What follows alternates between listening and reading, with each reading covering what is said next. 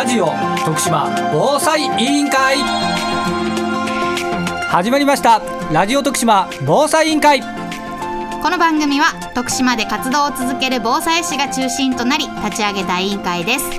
徳島で暮らす一人一人が災害について知り考え行動することで災害から命をそして未来を守れるようになるためにラジオから情報発信していきます。ここから15分間どうぞお付き合いください。この番組は FM ビザンのスタジオから毎週金曜日朝8時から8時15分そして毎週木曜日午後5時から5時30分まで2週分まとめて再放送しています。今週は事務局長の瀬戸といいの米原でお送りします。今週もみんなで防災スイッチオンさあ今日は石井町の方にお邪魔をしております、はい。今日はゲストの方にお話を伺うということで今日米原さんのご紹介いただいたゲストの方なんですが。前回あのピーナッツの収録の時にちょっと写真でもチラ見せをさせていただいてた私の古い友人といいますか大物ゲストをおまけお招きお招きさせていただきまして。はい今日は大物ゲストお二人にこの番組にご出演いただけるということで、えーやってまいりました今日のゲストはですねダッシュ隊徳島隊長の川島淳さんと川島節子さんですよろしくお願いしますお願いします。お願いします。えっ、と米原さんはいつからのお知り合いですか？もうかれこれ 20年？うん、20年以上。20年以上。はい。まだ私たちがピチピチやったピチピチだ。頃 ピチピチでした。あの頃は。そんなお二人と久々に再会をされたということですはい、SNS とかではつながってたんですけど私も子供ができて若い時に遊んでた人とあえて連絡取るようなことはなかったんですけど、たまたま私が防災活動を始めてそれでちょっと見ていただけとったようで連絡をもらってそれから。うん話を聞くとなんとまあすごい 活動されていたのでそれでちょっとぜひ、あのお話聞きたいということで、はい、今回お願いしました。ありがとうございますまさか防災で再びつながるなんていうのは川島さん思っていましたか？全然思ってなくて、まあ20年以来ね会ってなかったんですけど、まあ防災からのつながりでまたこう会うことができて、ね、これから一緒にまたしていけることを楽しみにしています。はい、ということでこの川島さん夫妻がですねどんな活動をされているのかというところをこれからお伺いしていきたいんですけども最初ご紹介させていただいたダッシュ隊徳島という団体で活動されているということで、このダッシュ隊っていうのはどういった団体になりますか？えー主に脱出隊徳島とは被災地支援ということで、まあ、災害が起きた被災地とかにこう出向いてそこで瓦礫の撤去とかそういうボランティア活動を主にしています。うーん。徳島というふうに下最後についてますけども、はい。もしかしてさまざまなエリアでダッシュ隊っていうのがあるんですか？えーっと今ありますのが、まあ、香川県と徳島と大阪にあります。なるほど、はい。このダッシュ隊徳島はいつ活動を始めたんですか？えーっと東日本大震災があった3月11日の、えーっと2ヶ月後のゴールデンウィークに、えーたまたま香川の脱出隊の、えーっとメンバーがボランティアのバスアーっていうのを、えーっとしていただいてそれに徳島から私の友達とか9人ぐらいで参加させてもらって、まあ、それから帰ってきていろいろ活動する中でね脱出隊徳島っていう団体を立ち上げてまあいろいろ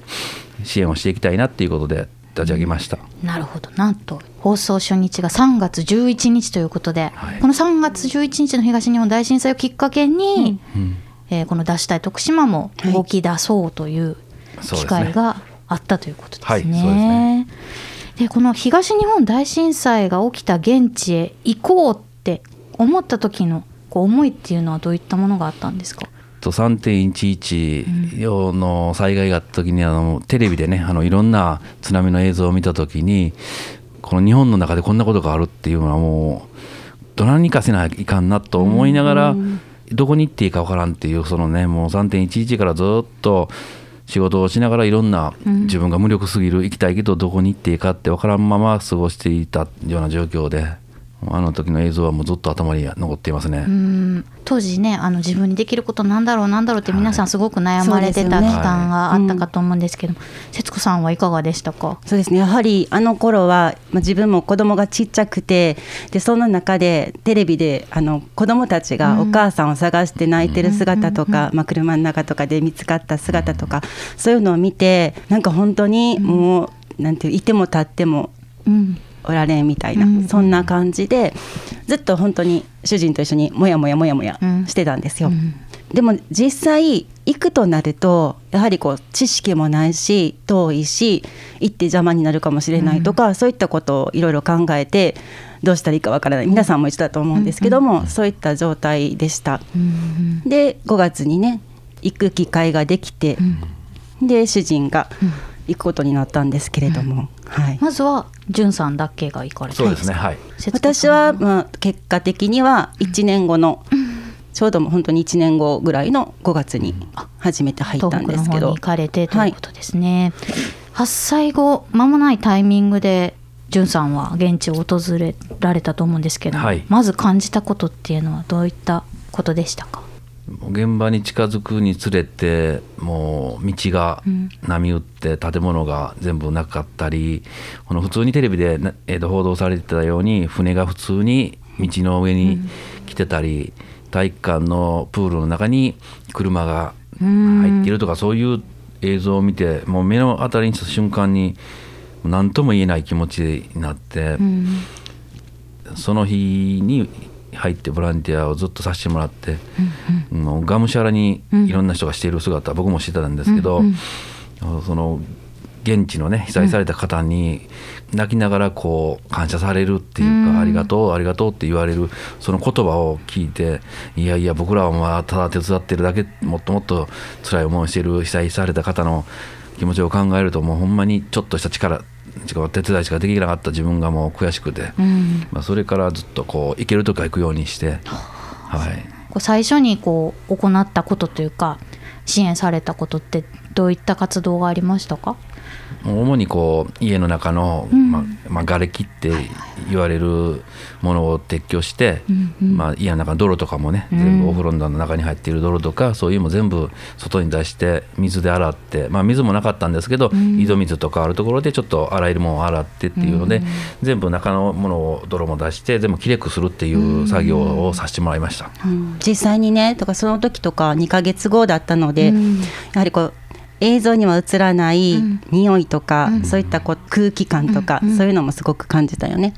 そうですね。もうこのいろんなヘドロでなくもう下の土とか、もう地盤の下の泥とかもう異臭でないけどそういうすごく匂いはした中でも気づく人はこっち臭かったっていう人もたくさんいてたりっていう中でもう無我夢中にこう何かしししてあげないけないっていう気持ちがもう先走って、もう一生懸命してたっていう気持ちだったんですけどね。うん。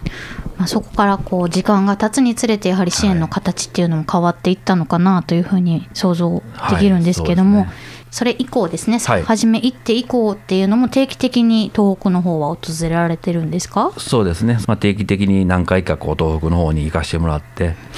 でボランティアをさせてもらったりそこでまた違うボランティアとかねいろんなこう家の中の片付けもするのもあるし、田んぼの中にこういろんな瓦礫が入っていた。それを取り出してまた田んぼを再生するとかねいろんなもうボランティアってたくさんあるのでそこでいろんな団体と分かれてボランティアの活動をさせてもらいましたね。そういった人との出会いもあったりとか、はい。現地の方との交流っていうのもあったりそういそうったですねはい。新しい次への一歩という意味でも、はい。そういうご縁も広がっていった時間だったのかなと思うんそうですけど。ですね。だからそういったあのつながりとかで、まあ、例えば被災地に行くボランティアっていうのは行ける人は行けるじゃないですか、でもやっぱしこう自分も子供いてたし、仕事もしてるしそういった中で、あの徳島でできるボランティアはないかなっていう話になって、活動の中で出会った方たちがやってるボランティアの一つにあの保養っていうあの保養？はい。はい。あの被災した方たちをこっちに招いてでちょっと癒してもらうというかゆっくりと過ごしてもらう、うんうん。そういったあのボランティアの形があるってことを知りまして、うん。でそれで出したい徳島としてはそういったあの保養、うん。うん、あの子どもたちとかに徳島に来てもらって楽しい時間過ごしてもらおうっていうのをメインでやっていこうっていうのがちょうどその、えっと震災から1年目の、うん。えー2012 12年。12年のうん。4月に決めて、でその周りの有志たちとはい。立ち上げたのが脱したい徳島。なるほど、はい。そこで初めて団体としての名前が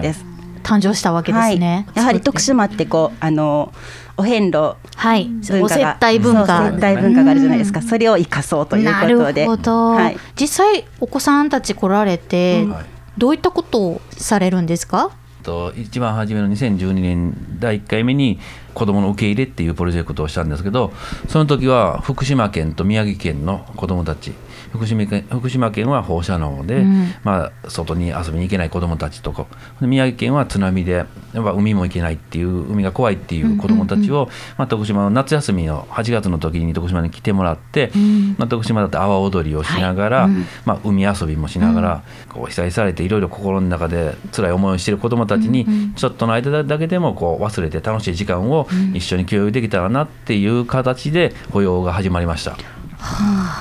実際迎え入れられていかがでしたか？まあ一言で言うと、うん。準備がすごく大変だったんです。うん。で最初にあの1回目はもうみんな張り切ってたので、うん。でお呼びした人数も親子で40人ぐらいはい。呼んだんですよね。なのでその方たちを、まあ、宿泊とかもあるので、うんうん。受け入れる場所だったりとか、の移動のそうですね。術だったりとかうん。そういうので結構大変だったんですけども、うん。やはりこう1年目ってことで皆さんやっぱ思いがまだすごく強かったので、